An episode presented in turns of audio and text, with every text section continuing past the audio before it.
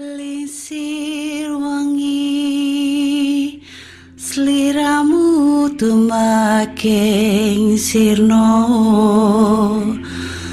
Ojo tangikan muguling Awas jok ngetoro.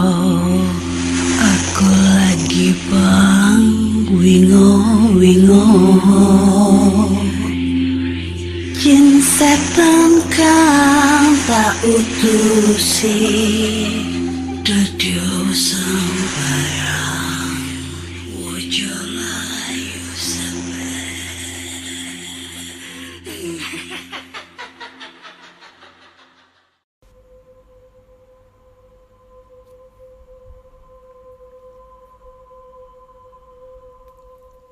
Assalamualaikum warahmatullahi wabarakatuh. Selamat datang di podcast kisah horor.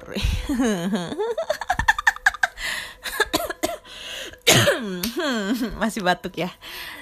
Berjumpa lagi dengan aku Ana di sini akan membacakan cerita horor ataupun email berhantu yang sudah dikirimkan teman-teman melalui podcast kisah horor at gmail.com ataupun di DM Instagram podcast kisah horor DM Instagram Ana Olive serta Google Form yang linknya tersedia di bio Instagram podcast kisah horor.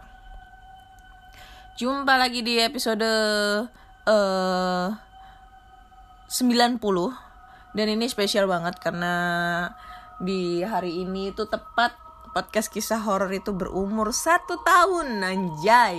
Setahun bro. Nggak kerasa banget ya eh podcast kisah horor menemani kalian semua ya. Nggak tahu terhibur apa enggak dengan podcast aku ini dengan celotehanku ini. Secara aku tuh tidak baik untuk berkata-kata tidak baik untuk eh, mengungkap membuat suatu kalimat yang enak didengar yang horor didengarnya ya. Yang yang yang yang itulah pokoknya. Ya semoga ke depannya jauh lebih baik lagi terus podcastnya lebih lebih apa ya lebih baik lagi ke depannya lebih bisa ngebawain jauh lebih baik lagi. Siapa tahu di uh, anniversary-nya podcast kisah horor ini dalam waktu-waktu dekat ya uh, podcast kisah horor bisa dikontrak sama Spotify. Amin. Ya Allah amin ya. Apalagi nih di bulan Ramadan ya siapa tahu semuanya itu terkabul. Amin siapa tahu kuratornya ini ya bisa cepet nikah amin. Ya itu impian yang paling aku damba-dambakan untuk yang sekarang ini. Hanya oh ya sebelumnya aku mau mengucapkan turut berduka cita untuk eh, keluarga dari anggota kru KRI Nanggala kapal selam Nanggala 402 semoga uh, amal ibadah beliau diterima di sisi Allah Subhanahu wa taala. Semoga yang ditinggalkan diberi ketabahan.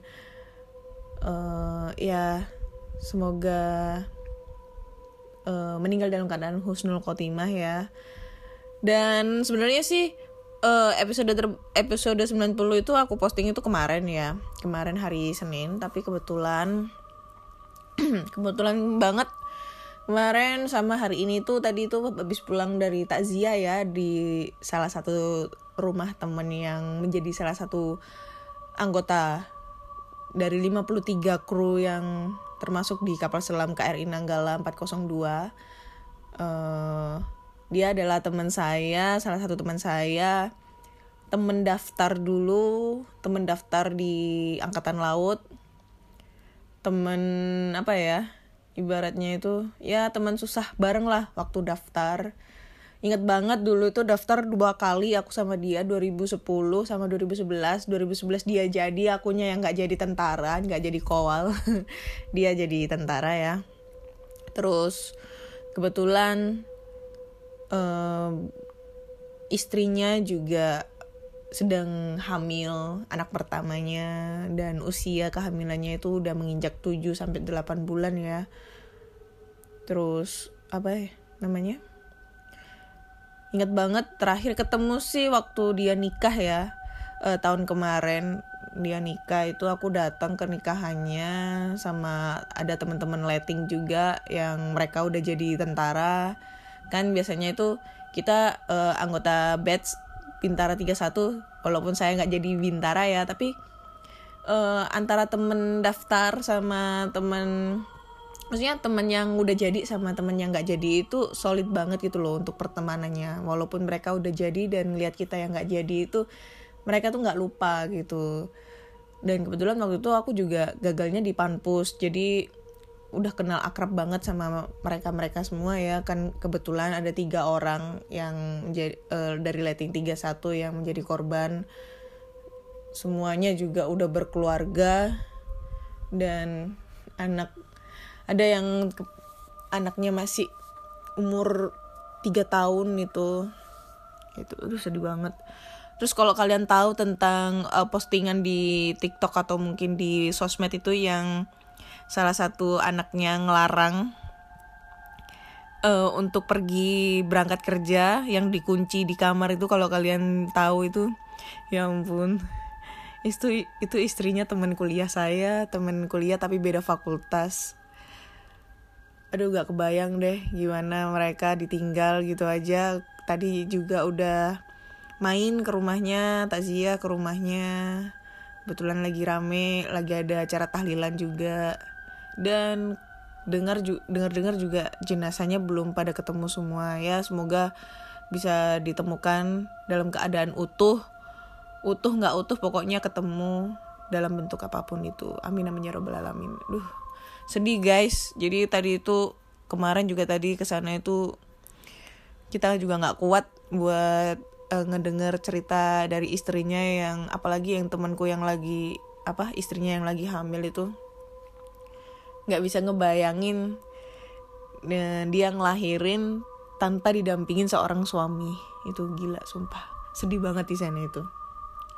Ya, semoga kejadian ini tidak terulang kembali, tidak ada korban lagi, apa pun itu, entah korban bencana alam, korban musibah dalam hal kecelakaan, dan semoga kita semua dilindungi Allah Subhanahu wa taala ya. Berhati-hati juga kalau kalian berkendara, entah itu naik motor, naik mobil, atau mungkin eh, lagi makan, nggak boleh cepet-cepet, takutnya kesedak. Soalnya tadi juga temen aku juga tadi sempet jenguk ke rumah sakit gara-gara temanku ini. Masuk ke rumah sakit kerongkong apa tenggorokannya itu luka. Gara-gara dia makan terlalu cepat terus kesedak. Akhirnya itu infeksi katanya itu di tenggorokannya. Dan kebetulan dia habis makan ikan gitu loh. Jadi durinya itu nancep bro di tenggorokan. Gila sumpah. Ih ngeri. Itu deh. Oke, kita bacakan cerita-cerita ya. Karena ini spesial banget eh anniversary PKH yang ke setahun ya. Yang pertama, aku bingung ini ya mau ngasih giveaway gimana tanggal tua. ya semoga ya. Masih mikirin desain desain untuk gambar kaosnya guys. Karena aku nggak pinter ngedesain gitu loh. Kemarin udah dibikinin sama teman-teman dari eh, PKH kurang serk aja dengan gambarnya. Tapi ya terima kasih banyak ya buat teman-teman yang udah berpartisipasi buat ngedesain memberikan contoh desain kaos untuk podcast kisah horor ya. Cuma agak kurang serak. Jadinya ya mikir lagi gimana caranya untuk bikin desain yang paling bagus gitu loh. Nggak norak. Dan banyak peminatnya yang jelas. Wih. eh batuk. Oke. Kita bacakan cerita pertama malam kana. Kali ini nggak apa-apa sebutin namanya. Hehehe. Ya ya oke aku sebutin. Ini datang dari Angga ya. Mungkin masih ingat sama cerita saya tentang hantu di Wisma Atlet. Wih, ingat banget itu. Yang ini ya ada brimobnya itu. Sekarang saya mau cerita tentang teman saya yang saya bilang kesurupan di Bali Surya berawal waktu eh di Bali namanya Surya berawal waktu ada studi tour ketiga tempat tiga tempat Borobudur, Bromo, dan Bali. Di Borobudur dan Bromo semua baik-baik saja sampai ketika waktu di Bali, di Bali, di Balai lagi, di Bali. Kita sampai di Bali waktu itu pukul 2.30 dini hari. Lalu dibagikan kamar yang terdiri dari tiga orang. Di malam kedua di Pulau Bali ada beberapa teman saya yang kesurupan akibat kurang sopan. Sebagai contoh berkata kasar di Monkey, Monkey Forest. Dan sengaja membuat kegaduhan di kamar hotel hingga akhirnya melihat wanita dengan baju penari melotot ke arahnya. Contoh ber eh contoh. Mungkin cerita ini bakal saya skip karena saya ingin menceritakan Surya yang kesurupan begitu parah di hari ketiga di Bali. Kita berangkat ke wisata Kintamani. Kalau nggak salah ya, hehe. Lupa juga namanya. Waktu menuju perjalanan ke Kintamani, Surya duduk sebangku dengan pacarnya, sebut saja D. Lalu mereka berdua melakukan tindakan yang kurang sopan, ciuman, anjay. Setelah sampai di Kintamani, oh, ciuman setelah sampai di Kintamani. Lalu kita makan di tempat makan di daerah situ. Waktu mau melanjutkan perjalanan menuju ke Tanah Lot, Oh ya, ini kejadian atas cerita Surya ya. Di bis, Surya melihat sosok cowok berbadan kecil, pendek, hitam, dan matanya merah. Sambil menatap Surya dengan tatapan datar. Selama perjalanan menuju Tanah Lot, banyak kejadian. Sebut saja K. Dia kesurupan, tapi kesurupan tidak bisa nafas kondisi sadar tapi sesak nafas. Dibantulah dengan guru saya namanya Aji. FBI, Aji ini guru saya orang Bali asli dan bisa melakukan hal-hal mistis gitu. Setelah teman saya selesai, kita melanjutkan perjalanan sam dan sampailah di Tanah Lot. Teman-teman saya mulai turun satu persatu untuk melihat ular yang ada di sana. Saya turun belakangan dengan beberapa teman saya. Lalu saya melihat ke arah Surya. Dia tetap duduk duduk di bangkunya di bangkunya. Saya melihat Surya melotot dengan pandangan ke depan. Saya dan beberapa teman saya lalu mencoba menyadarkan dia. Saya membaca surat-surat pendek teman saya membaca doa-doa agama Kristen. Lalu Surya seperti mukanya merah, kaku tidak bisa digerakkan. Dan dia cuma bilang nenek.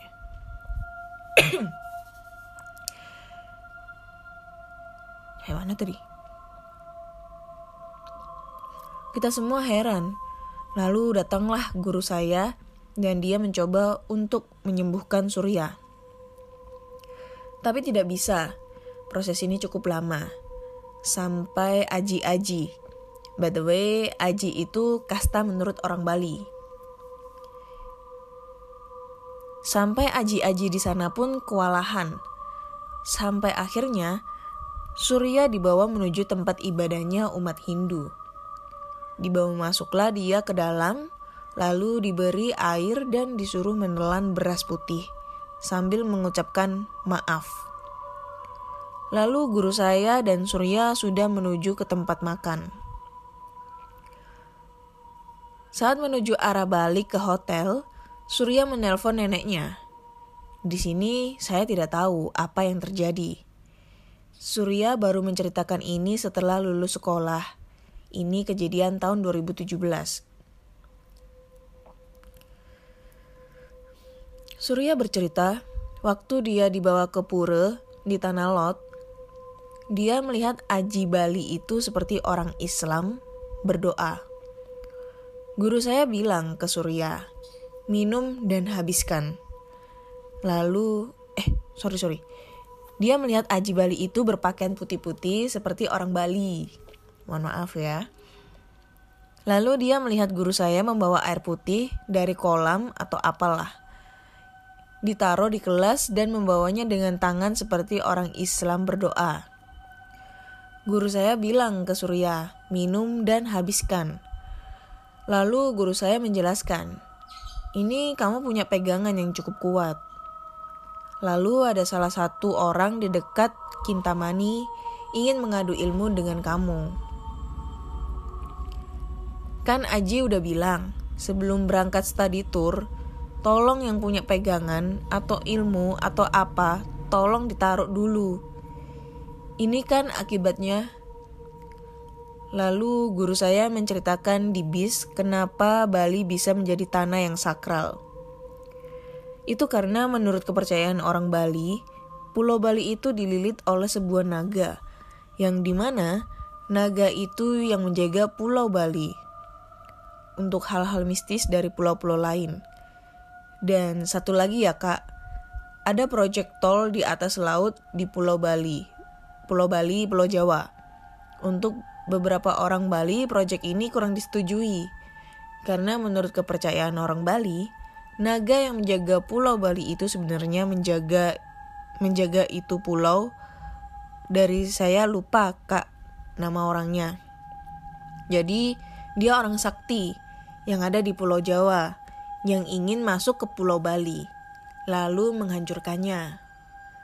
Mungkin cukup dulu sih kak ceritanya. Tolong disampaikan ke teman-teman podcast kisah horor untuk selalu menjaga sopan santun di mana pun itu. Karena kita tidak pernah tahu apa yang ada di tempat itu. Sekian kak, terima kasih telah membacakan cerita saya. Mungkin next bakal bercerita tentang pengalaman di rumah kakek saya saat dia nyalon kepala desa. Oke, okay. thank you Angga buat ceritanya. Wah, ini keren sih ceritanya. Tapi yang aku pikirkan itu, uh, aku pikir itu kenapa Surya kesurupan itu karena dia habis melakukan hal yang tidak baik sama pacarnya gitu kan cipok-cipokan gitu di di pulau di salah satu tempat yang ada di Bali gitu loh. Jadi mikirku tuh Surya kesurupan gara-gara dia habis cipokan kan tidak apa ya hal yang tidak baik gitu loh. Lagian study tour oh iya ya kalau tapi keren loh. Study tour waktu zaman sekolah bisa sampai dari Borobudur Bromo ke ke mana? Ke Bali. Eh iya sih tapi kan emang ini ya dari Jakarta ya jadinya kan ngelewatin beda kalau aku dari Surabaya ke Bali. Itu pun juga study tour waktu SMP lama banget. SMA juga nggak ada study tour. Sedih kan? Gitu. Jadi aku mikirnya tuh mereka tuh gara-gara habis cipok-cipokan. Lagian lu juga sur gak bisa gitu nahan sebentar gitu loh. Nggak usah cipok-cipokan sama pacar lu. Mentang-mentang lu study tour ada pacar seenaknya sendiri cipok-cipokan. Berasa kayak di FTV kali ya. Sayang kita pacaran yuk di Pulau Bali. Indah sekali pantainya sayang. Mari kita bercumbu di sini. Kita bikin video bokep di sini. Oh, enggak lah. Maksudnya mungkin romantis gitu ya. Karena Bali itu identik dengan pulau pulau romantis. Pulau apa ya? Pulau eksotis gitu ya. Romantis banget kalau kita biasanya biasanya honeymoon atau mungkin liburan ke Bali gitu kan tapi bener banget sih Bali itu merupakan pulau yang sangat mistis ya tanah pulau apa ya tanah Balinya itu udah kalau kita udah menginjak tanah di kota Bali di Pulau Bali itu uh, yang punya kelebihan-kelebihan gitu berasa banget mistisnya gitu. Jadi aku tuh penasaran banget. Aku sebenarnya tuh pengen banget ke Pulau Bali. Waktu zaman aku masih explore-explore di YouTube itu hal yang pengen aku lakuin adalah explore di Pulau Bali dan yang lokasi yang aku ingin samperin adalah di ini malam-malam kok masih ada burung bunyi ya di Taman Festival sama hotel hotel Bedugul. Tapi kalau di hotel Bedugul itu katanya sudah gak bisa dimasukin lagi karena itu kan punyanya uh, asetnya Tommy Soeharto, punyanya keluarga Cendana. Nah, kalau di taman festival itu bisa, tapi ada yang jaga pecalangnya. Nah aku tuh pengen banget ke situ karena kebetulan banyak banget teman aku di Bali dan kebetulan uh, teman aku yang di Bali itu anak explore juga itu kenal sama pecalangnya. Jadi apa ya bisa bisa lah untuk koordinasi sama pecalangnya buat explore di sana gitu tapi ya belum kesampaian sih sampai sekarang. Sampai akhirnya aku vakum di YouTube nggak nggak bukan vakum ya tapi uh, udah pensiun dari YouTube nggak main YouTube lagi. Maksudnya nggak main explore explore lagi gitu loh. Sampai sekarang belum tersampaikan gitu. Tapi pengen banget sih liburan lagi ke Pulau Bali. Insya Allah lah nabung nanti nabung corona selesai baru dah ke Bali. Hui, Bali Bali Bali Bali dan ini juga ada pesan moralnya juga bener banget apa kata Angga. Di mana pun kita berada entah itu mau ke mana pun walaupun bukan tempat yang sakral pun seperti mungkin di rumah teman di mana pun apa di kuburan di jalan di lokasi-lokasi yang memang terbilang agak sedikit menyeramkan menyeramkan atau tidak menyeramkan ya sama aja kita harus mematuhi apa ya bukan mematuhi maksudnya kita harus uh, adalah adat sopan santun tata kramanya bicaranya dijaga kayak gitu. Karena biasanya itu bukan manusia aja yang tersinggung dengan kata-kata kita kata-kata sompral kita melainkan uh, jin-jin pun makhluk halus pun juga bisa tersinggung dengan uh, kata-kata kita ya kalau kita sompral sembarangan kayak gitu. Sebenarnya sih banyak banget cerita tentang hal-hal sompral ini yang dialamin sama teman-temanku dulu. Tapi ya next aja lah ya aku cerita ya. Takut kepanjangan uh, bro. Berhubung saya belum dikontrak sama Spotify jadinya nggak usah lama-lama gitu loh. Nggak usah sampai sejam. Pengen banget deh di kontrak Spotify biar dapat cuan. Gimana sih caranya? Hmm. oke. Okay. next kita lanjut ke cerita berikutnya yang ada di Google Form.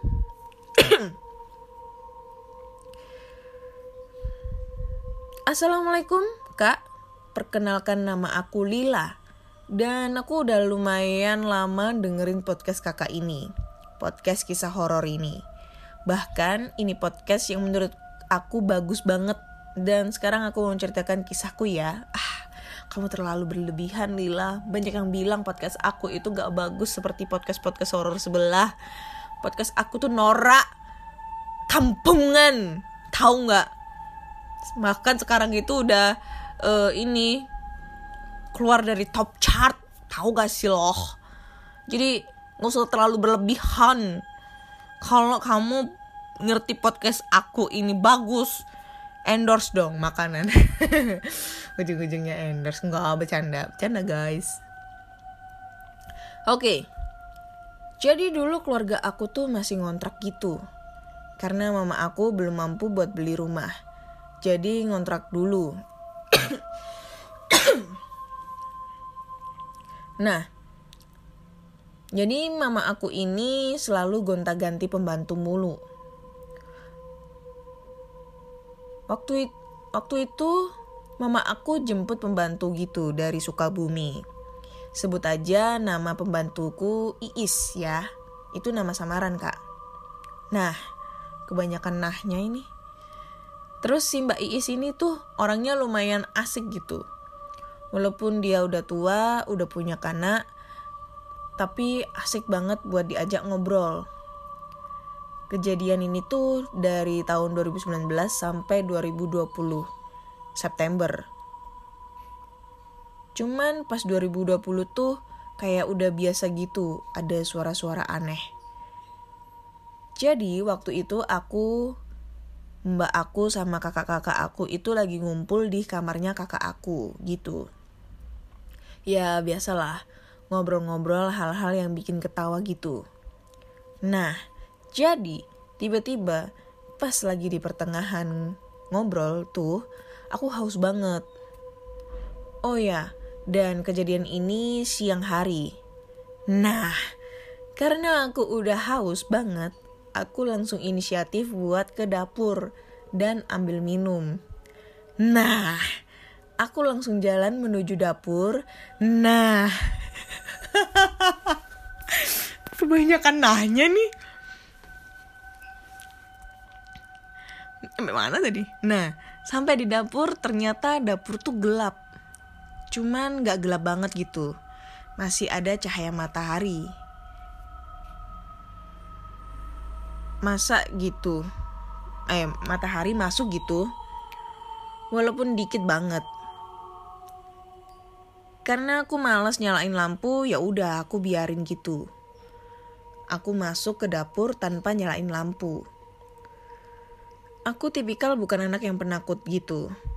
Nah, aku buka kulkas. Aku nyari minuman yang dingin, tapi nggak ketemu sama sekali. Ya udah, pikirku aku ingin mengambil air yang di dispenser aja kalau gitu.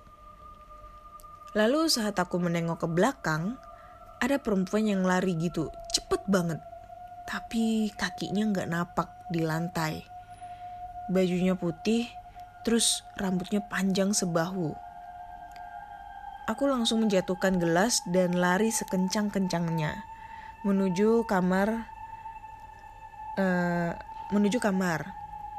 Saat aku masuk kamar, aku ngos-ngosan hingga saudaraku dan Mbak Iis bertanya, "Ada apa?" Lalu aku menjawab dengan muka yang cemas. Tadi aku bertemu Miss K. Mungkin tapi rambutnya tidak panjang, hanya sampai sebahu aja. Oh ya, kebetulan mama dan papaku sedang berada di luar negeri, dan aku hanya berlima aja dengan ketiga saudaraku, dan bibi aku, dan aku. Jadi kita berlima. Lalu saudaraku dan bibi merasa takut habis mendengar cerita itu. Semua jadinya jika ingin ke dapur harus ditemankan, ditemanin. Karena ya cerita dari aku itu. Aku pikir cerita itu hanya akan dipendam berlima aja. Taunya kayaknya bibiku takut takut juga. Jadi bibiku bilang ke orang tuaku lalu saat orang tuaku sampai ke rumah mamaku bertanya, "Apa benar kamu habis ketemu makhluk halus?" Tanya mamaku. Lalu aku bilang kalau itu benar. Tapi aku bertanya, dari mana mama tahu semua itu? Lalu mamaku bilang kalau dia tahu dari Mbak Iis. Ya udahlah, nggak terlalu aku ambil pusing. Nah, tiba-tiba entah mengapa saat 2019 akhir, Mbak Iis ini pengen berhenti dari kerjanya. Oh ya, kejadian ini saat November 2019.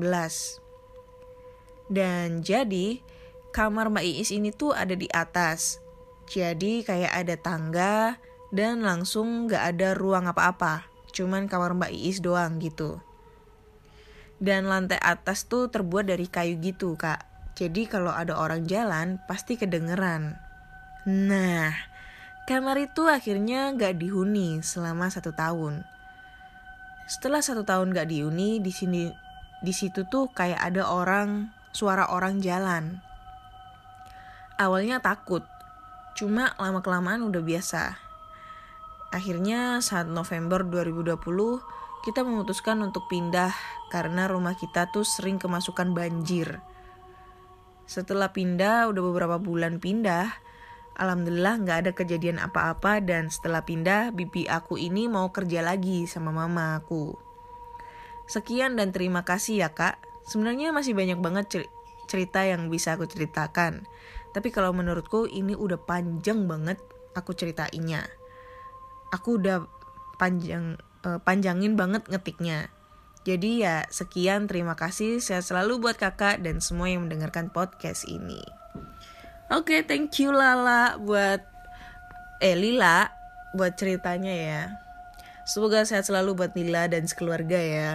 Nah, jadi gitu guys ceritanya dari Lila. Nah, menurut aku itu ya ini mungkin efek karena uh, rumahnya itu kan yang di lantai atas itu kan kayak kayak rumahku ini ya. Di lantai atas tuh cuma aku doang penghuninya. Ini ini ini ini baru kejadian kemarin ya. eh dua hari yang lalu. Jadi dua hari yang lalu itu aku nggak bisa tidur. Terus eh karena sore tuh udah tidur seharian ya. Terus akhirnya aku tuh main domino hills hicks hills hicks. Iya domino tuh lah kalian tahu kan yang lagi permainan yang lagi hits gitu eh, yang main slot Eh, terus udah bosen aku main Mobile Legend nah pada saat aku pas mau log login ke Mobile Legend itu nggak tahu kenapa tiba-tiba eh dari depan pintu kamar pintu kamarku itu dari arah kamar mandi mau arah ke kamar itu kayak ada su- suara orang jalan tapi jalannya itu dihentak jadi kan ini kamar eh, rumahku yang di bagian atas itu kan pernah kan aku dengar ceritain. Jadi di kamar atasku ini kan eh, apa keramik ya. Jadi kedengeran gitu loh kalau ada orang jalan duk duk duk duk gitu kan. Nah pada saat aku mau main Mobile Legend itu tiba-tiba kedengar suara kayak orang lari gitu. Bukan lari sih kayak jalan cepat. Tapi mm, ngehentak gitu. Duk duk duk duk duk. Dan itu seketika langsung merinding cuy. Beneran merinding. Soalnya ini beda. Biasanya tuh kalau mamaku ke atas kan mamaku kalau ke atas itu suka ngentakin juga kakinya. Itu nggak eh, biasa aja gitu loh. Nggak nggak merinding disco gitu. Tapi ini beda cuy. Merinding banget. Cuma merindingnya tuh cuma sebentar beberapa detik doang. Habis itu udah biasa terus aku ngeliat ke arah kak luar kamar karena kebetulan pintu eh, kamarku aku buka sedikit gitu kan. Nggak ada apa-apa. Gitu. Nah aku pikir itu di bulan puasa itu pastinya setan itu pada di kerangkeng gitu loh. Tapi kayaknya menurutku enggak deh. Di bulan puasa itu pasti banyak juga godaan syaitan-syaitan nirojim ya. Godaan syaiton-syaiton gitu banyak banget jadi kalau ada orang bilang di bulan puasa itu syaiton-syaiton di kerangkeng kayaknya menurutku enggak deh. Enggak bang enggak. Pas- pasti masih ada. Karena kebanyakan jin-jin itu kan suka menggoda manusia agar nggak ikut puasa gitu ya. Dan itu menurutku adalah salah satu gangguan dari jin juga supaya aku nggak dibolehin sahur gitu. Nah itu adalah cerita aku di dua hari yang lalu gitu nah kalau kalian punya cerita yang sama dengan kejadiannya si Lila ini atau kejadian dari aku kalian bisa langsung aja kirim ceritanya ke podcast kisah horor at gmail.com Oke? Nah, langsung kita lanjut ke cerita berikutnya karena ini adalah episode spesial, episode 90 dan eh, anniversary podcast kisah horor yang ke satu. Jadinya di episode kali ini akan ada 5 cerita sekaligus. Nah, kita langsung lanjut ke cerita berikutnya. Nah, bentar ya. Nah, ini dia. Nah, yuk baca yuk. Nah, ntar mana sih?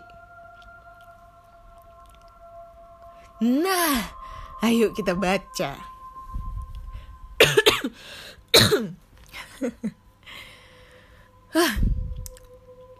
Oke. Halo Kak Ana. Kali ini gue mau cerita sedikit tentang kisah horor di bekas rumah pesugihan. Kejadiannya udah 6 tahun pas gue masih SD kelas 6. Waktu itu gue lagi liburan ke Batam sama nyokap. Sekalian nemenin bokap gue yang kerja di Batam. Waktu itu nyokap gue lagi hamil anak keduanya. Kira-kira umur kandungannya udah hampir 8 bulan, jalan 9 bulan. Sekitar 2-3 minggu kita di Batam, akhirnya kita mutusin buat pulang ke Jakarta. Tapi ternyata pas mau pulang, nyokap gue tengah malam mules-mules. Dan emang udah dari sore air ketubannya pecah. Pas subuh, nyokap gue kontraksi dan melahirkan Senin pagi. akhirnya gue pulang sendiri ke Jakarta naik pesawat dan nyokap gue baru bisa balik ke Jakarta dua minggu kemudian karena kondisinya yang baru melahirkan dan adik gue yang baru umur beberapa minggu. Gue pulang ke Jakarta. Gue tinggal di daerah Bekasi, tepatnya di Rawalumbu. Bokap nyokap gue masih di Batam dan gue ditinggal sama pembantu dan supir. Kalau sore mereka pulang gak nginep. Selepas pulang les jam setengah delapan malam, supir gue balik. Dan alhasil gue tidur malam sendiri di rumah. Gue gak terlalu besar. Eh, apa sih? Rumah gue gak terlalu besar. Ada empat kamar tidur. Di depan dekat ruang tamu ini kamar gue. Di tengah kamar bokap nyokap. Di tengah kamar bokap nyokap. Di dekat dapur dijadiin lemari pakaian dan di lantai atas kosong. Nah, di kamar tengah ini ada kamar mandi. Tapi dari awal gue dan keluarga nempatin rumah ini kamar mandi di kamar tengah. Nggak pernah dibuka, selalu dikunci. Oh, maksudnya kamar mandi di kamar tengah itu nggak pernah dibuka, selalu dikunci. selalu kekunci. Dua minggu gue tinggal sendiri, nggak terjadi apa-apa. Paling gue cuman ngerasa kayak ada orang lewat atau ngeliatin gue. Entah gue hanya sugesti atau apa. Akhirnya gue balik, eh nyokap gue balik ke Jakarta. Gue nemenin nyokap tidur di kamar tengah. Jadi kita cuma tinggal bertiga karena gue, mokap gue masih nerusin kerjaannya di Batam. Biasanya kalau anak baru lahir itu katanya wangi. Jadi nenek gue nyuruh nyokap makein bangle. Katanya pengusir setan. Di baju adik gue. Nyokap gue nurut. Waktu itu siang hari gue sama nyokap lagi tidur di kamar tengah. Tiba-tiba nyokap gue kebangun dan nemuin adik gue tidur di lantai. Nyokap gue bingung karena gak mungkin banget secara adik gue ditaruh di pojokan tembok dan nyokap tidur di pinggir kasur biar adik gue gak jatuh. Terus siang-siang juga nyokap gue ngeliat ada cewek jalan dari ruang tamu ke dapur. Rambutnya panjang. Nyokap gue ngira kalau itu gue baru pulang sekolah. Dan pas nyokap gue nyusul ke dapur, gak ada siapa-siapa. Terus pembantu gue juga pernah bilang, pas dia lagi nyetrika di kamar belakang, dia serasa ada yang ngeliatin dan nemenin dia. Jadinya gue udah gonta-ganti pembantu sampai lima kali. Setelah kejadian itu, puncaknya malam itu, karena kamar tengah itu besar dan nyokap gue takut adik gue kenapa-napa kalau gue tidur di kasur yang sama. Karena gue tidur suka nendangin orang. Akhirnya gue narik narik kasur satu lagi buat gue tidur. Waktu itu posisinya nyokap sama adik gue tidur ngadep kamar mandi. Dan gue tidur deket pintu ngadep ke mereka. Seingat gue, gue lagi asik baca majalah dan tiba-tiba ketiduran. Terus pas tengah malam jam 12-an gue kebangun. Kaget nyokap gue nangis sambil narik-narik kaki gue, kaki gue buat bangun. Nyok nyokap sambil gendong adik nyokap sambil gendong adik dan gue ditarik keluar rumah sama nyokap. Kebetulan yang dulu punya rumah itu tinggalnya sebelahan sama rumah gue namanya Bisri. Nyokap gue ngetok-ngetok rumah Bu Bisri dan akhirnya dia keluar. Gue di situ masih gak ngerti nyokap gue kenapa. Terus gue denger percakapan nyokap sama Bu Bisri. Bu, kasih tahu di rumah itu ada apa? Gila ya bu, kenapa nggak bilang dari awal? Terus Bu Bisri kaget dan dia jawab, emang ibu ngeliat? gak lama Pak Bisri keluar dan nanya, Kenapa bu? Ada apa? Bu Bisri bilang, Ini toh pak, si Anu yang dulu dia balik lagi. Pak Bisri pucet. Akhirnya Bu Bisri sama Pak Bisri nganterin kita pulang. Dan nyokap gue cerita apa yang dia alamin. Dan Bu Bisri juga cerita awal mula rumah itu. Jadi ternyata nyokap gue kebangun tengah malam, dia ngeliat sosok genderuwo tinggi, besar, hitam, dan berbulu. Si, genderuwo ini nyodorin alat kelaminnya ke nyokap gue. Dan anjir, dan alat kelaminnya itu persis di depan muka nyokap gue anjir. Pelecehan ini si genderuwo. Nyokap gue berusaha mau bangun dan ngambil adik gue. Karena nyokap takut adik gue diambil. Tapi berat rasanya buat bangun dari tempat tidur. Akhirnya, nyokap gue baca doa dan akhirnya makhluk itu hilang. Nah, ternyata si gendruwo ini katanya suka sama nyokap gue dan pengen nyetubuhin atau ngawinin nyokap gue. Lalu Bu Bisri cerita Awal mula rumah itu dulu kan masih rawa-rawa. Dibangun rumah dan dikontrakin. Penghuni yang dulu ngontrak di situ ternyata suka pesugihan gitu. Segala macam hantu semua ada di situ. Dan di kamar tengah itulah pusatnya. Tepatnya di kamar mandi. Makanya kamar mandi ditutup nggak pernah dibuka. Dan lampunya selalu nyala. Dan katanya juga ada kepala buntung di kamar mandi itu. Ternyata rumah itu adalah bekas rumah pesugihan. Kita kaget banget, shock lah. Akhirnya kita tidur lagi dan berharap gak ada kejadian aneh lagi. Pas mau tidur nyokap gue nyokap gue bilang, jangan ganggu saya sama anak saya ya. Saya kan gak ganggu kalian kita punya alam masing-masing. Dan gak lama, bingkai foto di kamar gue bergerak sendiri. Entah itu tanda mereka mengiyakan atau malah sebaliknya. Sejak kejadian itu, gue sekeluarga pindah rumah dan setiap rumah yang kita tempati memang ada penghuninya. Tapi mereka hanya sekedar lewat atau menampakkan diri sesaat. Sekedar info ini sih dari almarhum nenek gue Katanya, memang mereka ada uh, apa? Memang mereka ada. Mereka punya alam yang sama seperti kita. Makanya, di mana pun kita berada, kita harus harus jaga sikap dan omongan kita. Ya intinya sih gak boleh sembarangan. Thank you Kak Ana udah dibacakan ceritanya. Mohon maaf kalau kepanjangan. Sukses selalu buat podcast kisah horor. Oke, okay, thank you ya buat ceritanya. Duh, suka banget deh kalau ada pendengar atau yang iya pendengar yang lagi kirim cerita terus endingnya itu ngedoain sukses selalu buat podcast kisah horor.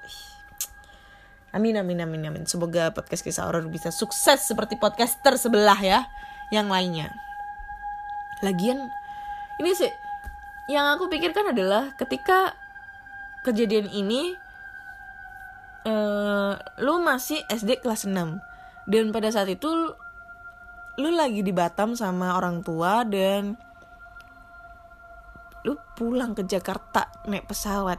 Sendirian gitu kelas 6 SD boleh gitu? Dibolehin gitu pulang sendirian naik pesawat gitu? Wih keren sumpah. Kayak ceritanya Home Alone ya. Nyasar deh.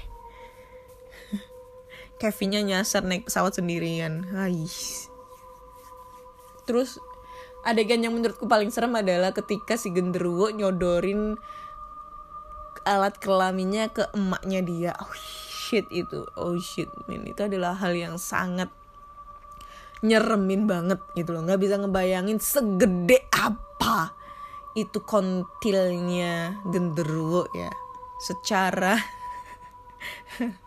secara tuh genderuwo kan gede berbulu hit hitam besar sekali. Dan yang aku pikirkan adalah segede apa? Alat kelamin yang disodorkan ke muka nyokapnya. Dia segede apa? Apa segede babon? Segede tangan gue ya gede banget. Apa segede torpedo? Oh my god. Kalau kalian pernah melihat itu anunya genderuwo kalian bisa ceritain. Segede apa gitu ya. Jadi penasaran saya tuh segede apa ya? Uh.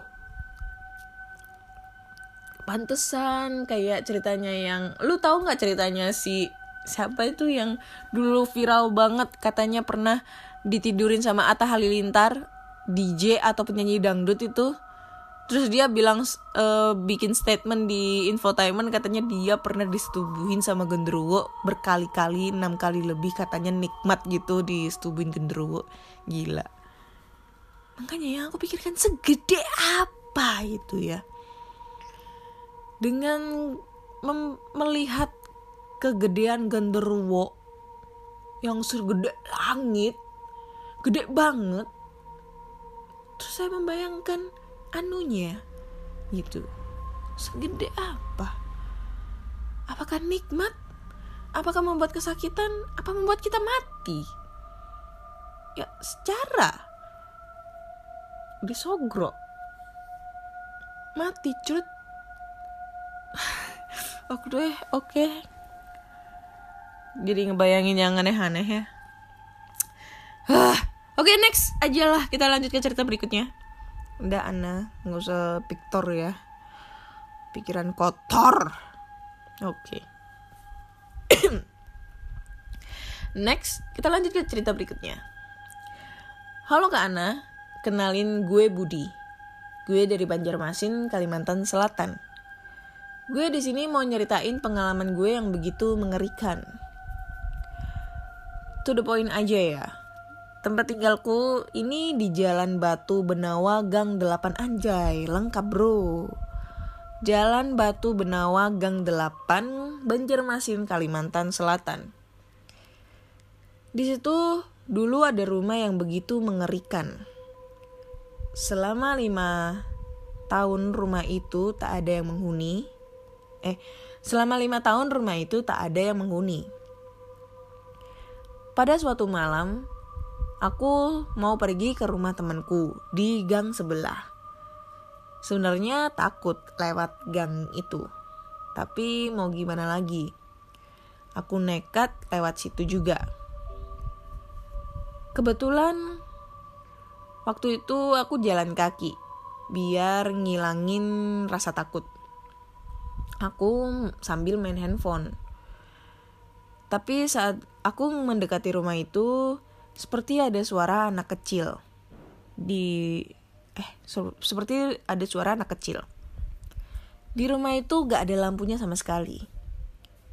Aku penasaran orangnya. Aku nyalain senter dari HP ku. Aku senter tuh rumah yang gelap itu. Dan aku cari-cari di mana berasalnya suara itu tetapi nggak ngeliat ada apa-apa di situ. Aku terusin aja jalan lagi. Kebetulan dekat rumah kosong itu kan ada sumur. Nah, saat lewat di sumur itu, bahuku kayak ada yang coel. Ketika noleh ke belakang, gak ada siapa-siapa. Aku terusin aja nih, jalan sampai ke rumah temenku. Sampainya di sana, dia nanya eh malah nggak ada. Terpaksa aku balik lagi. Tapi aku nggak langsung pulang ke rumah. Di depan gangku kan ada ibu-ibu yang jualan gorengan. Nah aku masih nongkrong di situ sambil nungguin temanku. Kali aja dia lewat di situ. Waktu itu udah pukul 21 lewat 56 waktu Indonesia Barat. Ada tetanggaku, dia baru pulang kerja. Aku kenal siapa dia. Kita sebut aja namanya Tia, nama samaran. Pada waktu itu kebetulan Tia diantar sampai depan gang gang sama omnya. karena omnya ada urusan. Dia jalan tuh lewat rumah kosong itu selama 20 detik. Dia lari ke arahku. Aku tanya sama dia, Kenapa lo Tia? Kok balik lagi? Tuh, di depan. Rumah tuh ada orang duduk-duduk pakai baju putih. Jawab Tia. Ntar dulu. Isi gue lowbat guys.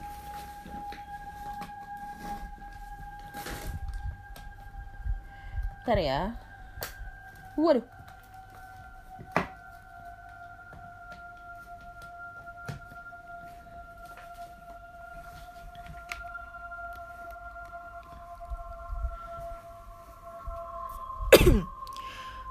Gue liatin tuh ke arah rumah kosong itu. Lalu celetuk. Gak ada siapa-siapa Tia. Tapi dia tetap ketakutan. Sampai-sampai dia minta jemput sama orang tuanya. Selang tiga menit, ortu Tia datang. Terus gue bilang sama ortu Tia kalau dia ketakutan. Sama ortunya dia diajak balik tuh. Tapi dianya gak mau lewat depan rumah itu. Jadi sama ortunya dibawa lewat gang sebelah. Aku juga ikut tuh pulang bareng dia. Eh, sampainya di rumah, wajah dia sudah lain. Kayak orang mati. Jalan dia pun agak aneh. Gue, aku ada ingin ketawa juga. Waktu dia mau masuk rumah, tiba-tiba dia kayak orang melayang dan dia bilang sama mamanya sambil pegang kepala. Mama, kepala Tia berat. Gak lama dia bilang begitu langsung pingsan. Pas matanya melek, eh dia malah ketawa-ketawa gak jelas gitu. Terus gak lama dia bilang, gak lama dia teriak-teriak. Ternyata dia kesurupan. Banyak tuh tetangga yang datang ke rumah dia Waktu itu ada tetangga kita yang tahu masalah kesurupan gitu. Dipegang tuh tangan Tia dan kakinya. Biar dia nggak ngamuk-ngamuk. Dibacain ayat-ayat Al-Quran di telinga dia. Eh, seramnya malam ketawa... Mal, eh, seramnya malam ketawa-ketawa. Apa sih? Gue bilang tuh dalam hati, ini setan kuat banget ya. Eh, dianya melototin gue sambil ngatain gue bangsat. Gila juga nih setan. Sama orang pintar tuh terus dibacain ayat-ayat Al-Quran. Sampai Pak RT di gang kita datang juga.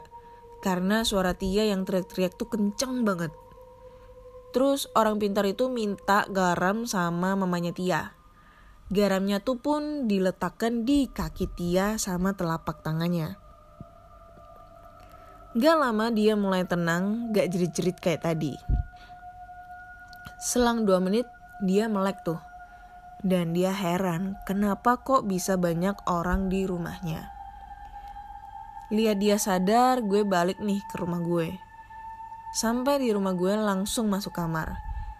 Gue mau mejemin mata gue gak bisa. Kebayang waktu Tia kesurupan tadi. Gue lihat jam udah pukul 23 lewat 45. Gue paksain buat tidur. Gue matiin nih lampu kamar gue. Waktu gue mau matiin lampu, pintu kamar gue yang gue udah kunci kebuka sendiri. Gue pikir gue yang lupa ngunci. Gue kunci lagi tuh pintu. Abis gue ngunci, tiba-tiba lemari gue kayak goyang gitu gue samperin tuh lemari. Gue buka gak ada apa-apa di situ. Bulu kudu gue udah mulai merinding. Gue tutup tuh lemari terus gue tinggal tiduran di ranjang. Saat itu entah kenapa gue jadi takut banget. Sedangkan orang-orang rumah sudah pada tidur. Gue paksain buat pejamkan mata gue. Saat gue mau tutup mata Rambut gue kayak ada yang ngelus. Sontak gue bangun dan duduk. Perasaan gue makin takut.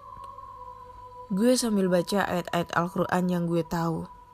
Gak lama gue agak tenangan dikit. Meskipun perasaan gue takut saat gue mau pejamkan mata gue lagi. Gila kak, serem banget. Hantu itu tiba-tiba ada di sampingku. Mukanya hancur, matanya merah, bajunya dekil. Ih, amit-amit. Gak mau lagi gue ngeliat kayak gituan. Gue lari ke rumah, eh keluar kamar gue. Gue masuk ke kamar ortu gue. Jelasnya ortu gue terkejut. Secara gitu udah larut malam. Akhirnya gue putusin tidur sama ortu gue. Esok harinya, Pak RT berencana ke rumah kosong itu. Mau masang lampu 25 watt biar gak ada kejadian-kejadian yang gak diinginin. Sekarang rumah itu ada yang nempatin kak. Tapi kadang si pemilik rumah suka diganggu sama setan-setan yang ada di situ. Sering juga di rumah itu diadain pengajian. Dan anak pemilik itu sering bangun pada pukul 1 dini hari. Dan katanya anaknya sering ngobrol sendiri dan sendi- sering main sendirian. Mungkin sampai sini dulu kak cerita dariku. Lain kali aku share lagi cerita-cerita yang mistik. Mohon maaf jika ada kesalahan dalam tulisan dan perkataan. Maklum kak, baru pertama ini aku gabung ke cerita podcast kisah horor. Thanks kak. Oke, okay, thank you Budi buat cerita lo. Gila nih, serem banget ya. Kesurupan cuy, karena aku udah pernah ngalamin rasanya kesurupan teriak-teriak sampai ujung gang itu kedengeran. Wih, gila cuy. Bayangin dari lokasi gue kesurupan sama ujung gang itu sekitar 50 sampai 100 meter sampai 300 meter lah. Itu kedengeran coy gila tapi mungkin lu ya lu mau ma ini karena efek karena ka kamu diganggu tuh karena efek biasanya tuh kalau kita habis kejadian ada ya pokoknya mau ke mana pun dari mana pun itu eh, biasakan sebelum tidur atau masuk rumah atau masuk kamar itu biasakan untuk cuci kaki cuci tangan. Biar setan-setan atau kuman-kuman yang nempel pada tubuh kita itu pada pergi gitu loh pada luntur sama air gitu. Jadi dibiasakan untuk cuci kaki cuci tangan biar nggak nggak terjadi kejadian hal yang tidak diinginkan. Jadi termasuk lo itu juga uh, mungkin karena lo lupa cuci kaki cuci tangan akhirnya digangguin gitu sob. Gitu deh. Lagian lu ada orang kesurupan malah ketawa-ketawa. Lu yang gila, lu yang kesurupan. Orang kesurupan lu takut, malah takut sebenarnya bukan mau malah ketawa anjir. Gila.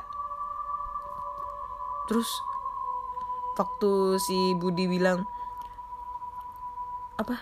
Gila, ini setan kuat juga. Tiba-tiba si setannya langsung langsung ngeliatin si Budi sambil bilang bangsat. Padahal tuh Budinya tuh uh, ngomongnya dalam hati cuy katanya si Budi kan ngomongnya dalam hati berarti si setan itu punya telepati cuy punya apa ya uh, kemampuan untuk membaca apa yang ada dalam pikiran lo apa yang ada dalam hati lo anjay hati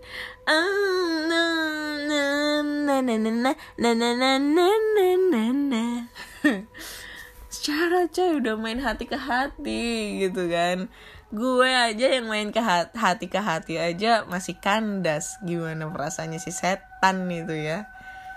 Anjay. Oke okay.